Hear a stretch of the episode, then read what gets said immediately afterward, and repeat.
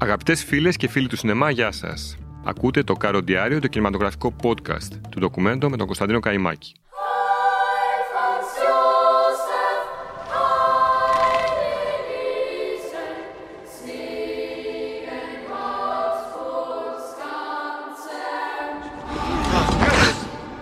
Dann in dem richtigen Moment so. So und dann. Η Ελισάβετ της Αυστρίας γεννήθηκε στις εικοστή τέταρτη Δεκεμβρίου χίλια οκτακόσια τριάντα επτά και πέθανε στις δέκα Σεπτεμβρίου χίλια οκτακόσια ενενήντα οκτώ.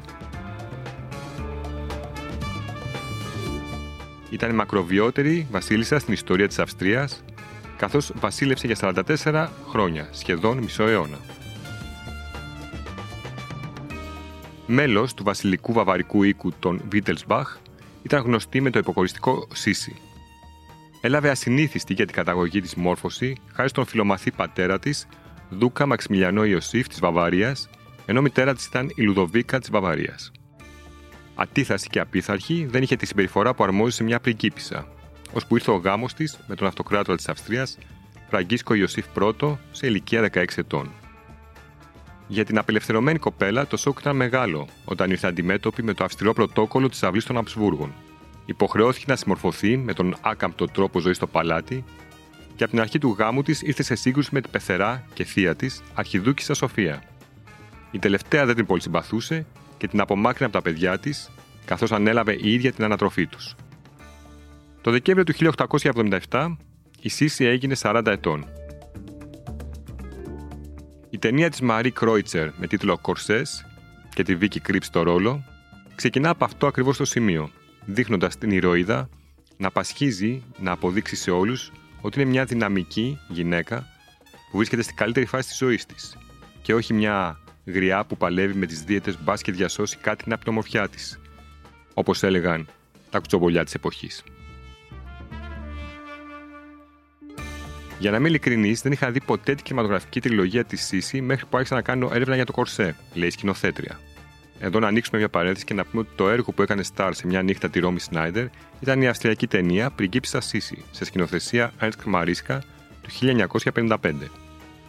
Το φιλμ της Σνάιντερ δεν έχει καμιά ομοιότητα με τη δημιουργία της Κρόιτσερ, που είναι μια αντισυμβατική βιογραφία με αρκετές εσκεμμένες ιστορικές ανακρίβειες αλλά και μοντέρνα γραφή που τονίζεται ιδιαίτερα από την εκπληκτική ερμηνεία της Κραπς. Η σκηνοθέτρια λέει για την αληθινή Σίσι: η εικόνα της υπάρχει, είναι παντού ακόμη και σήμερα. Ζω στη Βιέννη από το χίλια εννιακόσια ενενήντα έξι και βλέπω το πρόσωπό της εκατό φορές τη μέρα σε κάθε κατάστημα με σουβενίρ. Είναι σίγουρα το κεντρικό τουριστικό αξιοθέατο της πόλης. Η σκέψη για την ταινία ξεκίνησε όταν η Βίκη Κρίπς με ρώτησε πριν από χρόνια αν θα ήθελα να κάνω κάποια στιγμή ταινία για τη Σίσι, με την ίδια ως πρωταγωνίστρια. Επειδή τα σουβενίρ ήταν ο μόνος συνειρμός που μου πέρασε αυτόματα από το νου, απάντησα: για ποιο λόγο να το κάνω αυτό. Όμως κάπου μέσα μου η ιδέα σιγόκαιγε και μετά από λίγο άρχισα την έρευνα. Προσέγγισα το υλικό εν λευκό, χωρίς να έχω ιδέα αν θα προχωρούσε. Ήθελα απλώς να δω αν θα έβρισκα κάτι που να με αγγίζει και να με ελκύει. Και πολύ γρήγορα ανακάλυψα ότι αυτό ήταν η φάση στη ζωή της Ελισάβετ, που από τη μία άρχισε να επαναστατεί ενάντια σε όλους τους τύπους και τα τελετουργικά, και από την άλλη να αποσύρεται και να απομονώνεται. Μια εποχή που προφανώς της είχε γίνει πλέον αδύνατο να στριμώξει τον εαυτό της μέσα σε ένα προκαθορισμένο πρότυπο. Υπάρχει αυτή η αίσθηση ότι πρέπει πάντα να ανταποκρίνεσαι σε μια υπερμεγέθη εικόνα του εαυτού σου, καθώς αυτός είναι ο μόνος τρόπος για να κερδίσεις αναγνώριση και αγάπη. Και το βρήκα εξαιρετικά ενδιαφέρον και καθολικό. Η Σίσι της ταινίας σε πολλά σημεία θυμίζει γυναίκα της σύγχρονης εποχής. Για τη συγκεκριμένη σκηνοθετική επιλογή, η Μαρί Κρόιτσερ αναφέρει: πολλές από τις προσδοκίες τις οποίες έπρεπε να αντιμετωπίσει η Σίσι συνεχίζουν να επιβάλλονται στη σύγχρονη γυναίκα. Το να είσαι όμορφη εξακολουθεί να θεωρείται το πιο σημαντικό και πολύτιμο χαρακτηριστικό μιας γυναίκας. Η ιστορική πρόοδος δεν το έχει αλλάξει αυτό, παρά το γυναικείο κίνημα και τη χειραφέτηση. Οι γυναίκες εξακολουθούν να θεωρούνται λιγότερο πολύτιμες εάν είναι υπέρβαρες ή μεγαλύτερες σε ηλικία. Μια ελκυστική σύντροφος εξακολουθεί να ενισχύει τη θέση ενός άντρα. Η μόνη διαφορά μεταξύ του τότε και του τώρα είναι ότι οι άνθρωποι συνήθιζαν να μιλούν ανοιχτά γι' αυτό.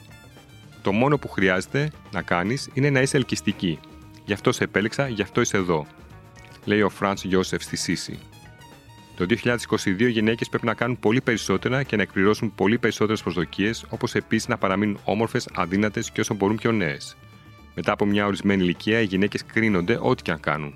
Κατηγορούνται ως ματαιόδοξες αν κάνουν κάποια επέμβαση. Αλλά αν δεν το κάνουν, σχολιάζονται οι ρητίδες τους. Αυτό είναι σίγουρα θέμα για τις επιφανείς γυναίκες, όπως η Σίσι, αλλά μας επηρεάζει όλες, μιας και αυτές λειτουργούν εμβληματικά. Η ταινία από την ιστορία της Σίσι τιτλοφορείται Κορσές και βγαίνει σήμερα στις αίθουσες, δεκαεφτά Νοεμβρίου. Να είστε όλοι καλά, να πηγαίνετε σινεμά και θα τα ξαναπούμε την επόμενη Πέμπτη.